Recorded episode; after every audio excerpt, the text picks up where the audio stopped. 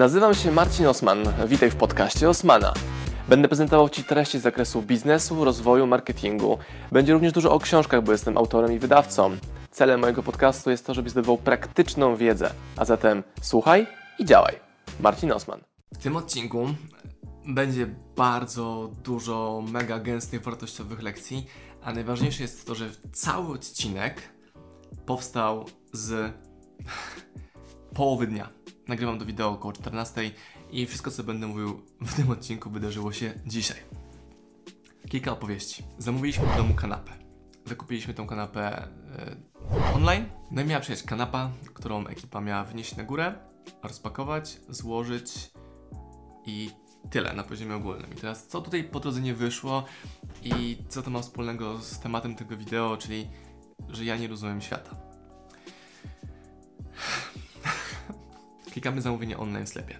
Spoko. Zamawiamy produkt plus usługę, który potrzebujemy. Spoko. Żeby maksymalnie wydelegować na zewnątrz cały proces. I problemy zaczynają się w momencie, gdy podjeżdża ciężarówka z dostawą i wysiada z dwóch bucy, którzy są absolutnie nieuprzejmi, niemili, niekomunikatywni, dodatkowo jeszcze mają problemy z mówieniem po polsku. Spoko. Nie potrzebuję, żeby Polacy przywozili moje rzeczy ale chodzi mi o to, żebym był w stanie skomunikować się z kimś, kto do mnie jest wysyłany. Już pierwszy problem pod tytułem, no dobra, kupiłem to w sklepie brandu ABCD i moje doświadczenie zakupowe jest zepsute w momencie podjechania ciężarówki na mój podjazd i już nie mam ochoty u nich więcej kupować. No dobra, po to dowiaduję się, że to jednak sam muszę sobie ten mebel poskręcać, bo mimo tego, że mam w systemie napisane, że jest w tym montaż, to jednak nie, oni na zleceniu tego nie mają, więc wstawiają te meble w elementach i odjeżdżają, po czym ja spędzam półtorej godziny z Kamilą, żeby te meble poskręcać, a chciałem te półtorej godziny na coś innego zupełnie, zupełnie przeznaczyć. Ja nie rozumiem, czemu tak jest. By, by... Czemu tak jest? Wiem, że pewnie jakieś 60% widzów, czy widzów, słuchaczy, którzy teraz to wideo konsumują, słuchają tego podcastu, będzie w ogóle myślało, no ale Osman, o co ci chłopie chodzi? No o to, że Możesz robić wszystkie genialne triki marketingowe w internecie. Jakieś kampanie, remarketingi, brandingi, billboardy przy ulicach. No, bo te wszystkie rzeczy robiła firma, w której zamówiłem online ten produkt.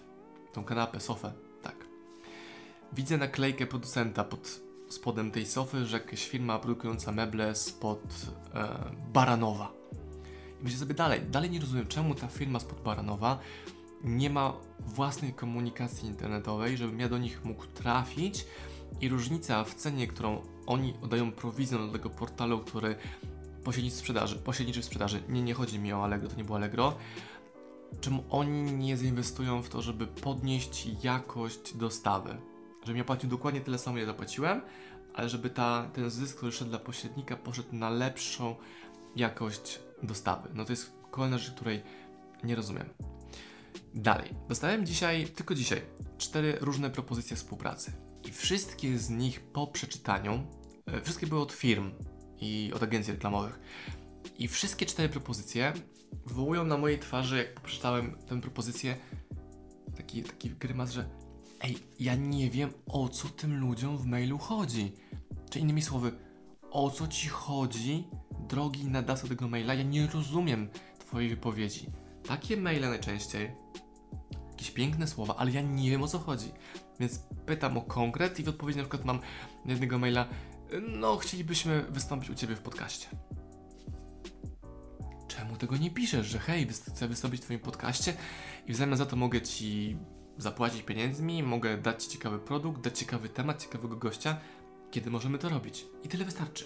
To są jakieś maile w ogóle z dupy, których ja nie rozumiem, że ludzie, którzy zawodowo zatrzymują, zawodowo, zatrzymują, zawodowo utrzymują się z tego, aby komunikować się z internetowymi twórcami, influencerami, podcasterami, youtuberami, nie potrafią się komunikować.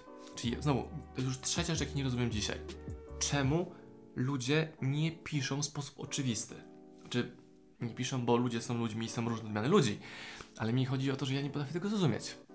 Dalej dostajecie propozycję współpracy, że hej, może będę z Tobą pracował, może potrzebujecie takiej osoby jak ja. No jest opis rzeczy, które on potrzebuje, które może nam dać, yy, których my możemy potencjalnie potrzebować. Ja mówię, hej, ale mnie nie interesuje ta część, mnie interesuje jak sprzedać to, co teraz mi komunikujesz. On mówi, nie, nie, to ja nie chcę sprzedaży robić, tylko ja chcę robić tą rzecz jako project manager. Ale to, czego znowu nie rozumiem, to bycie project managerem nie wyklucza bycia zaangażowanym w sprzedaż. I to, czego nie rozumiem, kolejna rzecz dzisiaj, czemu ludzie chcą tworzyć rzeczy bez sprzedawania rzeczy najpierw, czyli ich trójkąt pracy to jest robię produkt, komunikuję i sprzedaję. Mówię, ale to jest bez sensu robienie tego w ogóle, skoro to ma być w ogóle odwrotnie, ten trójkąt się odwrócony. Tu jest ten czubek. Zaczynamy od przedsprzedaży i w ogóle nie robimy całej reszty.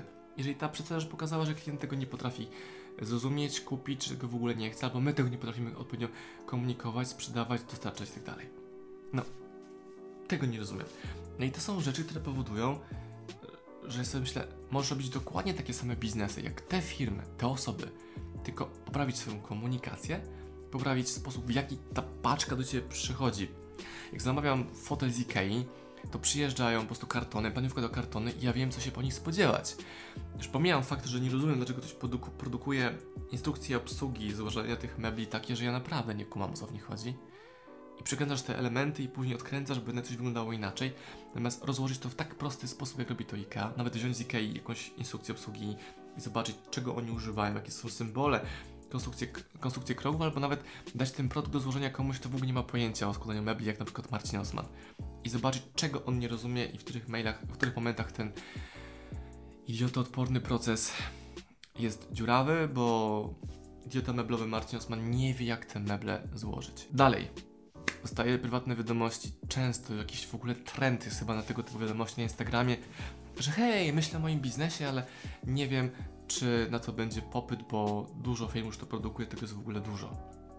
Ja nie rozumiem, czemu ludzie patrzą na konkurencję, skoro jeśli jest konkurencja, jest to idealny przykład na to, że ten rynek już istnieje. Dalej, nie rozumiem, dlaczego ludzie nie korzystają z YouTube'a, z Google'a. Tam są odpowiedzi na pytania. Najczęściej to oczywiste. Najczęściej te niewymagające jakichś specjalistycznych, głębszych analiz. Na przykład nie rozumiem, czemu ludzie, którzy mają super fajne rzeczy, nie komunikują światu. Po prostu, hej, mam taki produkt, kup sobie. Dalej, czego nie rozumiem. Chciałem zamówić coś online i e, widzę kontakt facebookowy, zapytałem, jaki jest rabat na pierwsze zamówienie. I dostałem odpowiedź, że na pierwsze zamówienie ma rabatu. Jeżeli klient uderza do ciebie w komunikacji, jest gotowy do zakupu, pokazuje print screen koszyka, to twoim celem jest zrobić tak, żeby ten klient z tobą został. I to jest coś, czego nie rozumiem. Czyli danie kontaktu sobie, siebie, ludziom tam dalej, jako sprzedawca, celem jest wywołanie dialog, dialogu, celem jest wzbudzenie zainteresowania odbiorcy. I jak już ten ktoś przychodzi pod Twoje drzwi, no to Twoją rolą jest tylko wyłącznie pozwolić mu kupić. Jest godzina 14 niecała. Ja jestem Ci pod po prostu mega wrażeniem tego, jak bardzo ja świata nie rozumiem, jak bardzo mój świat jest inny niż ten, który wokół mnie otacza. Pomysł na biznes można znaleźć będąc klientem, skupiając się na tym, co mogę w tym procesie zakupowym jako klient poprawić, czego mi brakuje i właśnie poprawienie tego czegoś jest tym, co nazywamy Twoim nowym biznesem. Uruchomienie przedsprzedaży jest tym, co analizuje Twoje pomysły. Nie opinia Osmana, nie opinia ciotki Klotki, nie opinia mentora biznesowego, bo też często słyszę, że mój mentor powie, że to nie jest dobry pomysł. Weź ten pomysł, zderz go z rynkiem, niech rynek powie Ci, że to nie jest dobry pomysł. Albo niech powie Ci, że jest to dobry pomysł. Ten regał zrobiony przez firmę. Jest tu znaczek? Jest tutaj znaczek, jest InSteel. Jest mega zajebisty. Natomiast wyszło nam, że brakuje takich poprzeczek, żeby książki nie wypadały tutaj. I powstaje właśnie nowy produkt, taki prawdopodobnie magnesowe poprzeczki, że możesz na sobie tą półkę e, zamknąć, o, w tym tutaj miejscu, żeby półki nie wypadały, książki nie wypadały. Powstał właśnie nowy produkt i możesz sobie to chwycić i to realizować. No i to wideo ma 10 minut. Jest tak wypchane mięsem, że niewiarygodne. I dalej, kolejna rzecz, której pewnie nie będę mógł zrozumieć, to jak z tak bogatego, gęstego, merytorycznego, konkretnego wideo można nie wyciągnąć dla siebie lekcji, która przełoży się na powstanie Twojego dodatkowego źródła przychodu. Hej, mamy teraz dziwny świat. Hej, będziesz potrzebował pieniędzy. Hej, masz to teraz czas, przestrzeń. Tu masz garść wszystkiego, każdej odpowiedzi. I to też jest ta rzecz, której nie potrafię zrozumieć, czemu ludzie tego nie biorą. Licząc na to chyba, że będzie coraz lepiej. A będzie coraz lepiej, ale w bardziej zmieniających się okolicznościach. No, zrelacjonowałem wam właśnie pół dnia. Tylko pół dnia. A w tle robię również inne rzeczy. Powodzenia. Nie, nie dawajcie mi powodów do... Jo. Że mi witki upadają. Ja wam daję narzędzia. Bierzcie, wdrażajcie. Proszę bardzo, bardzo proszę, wdrażajcie.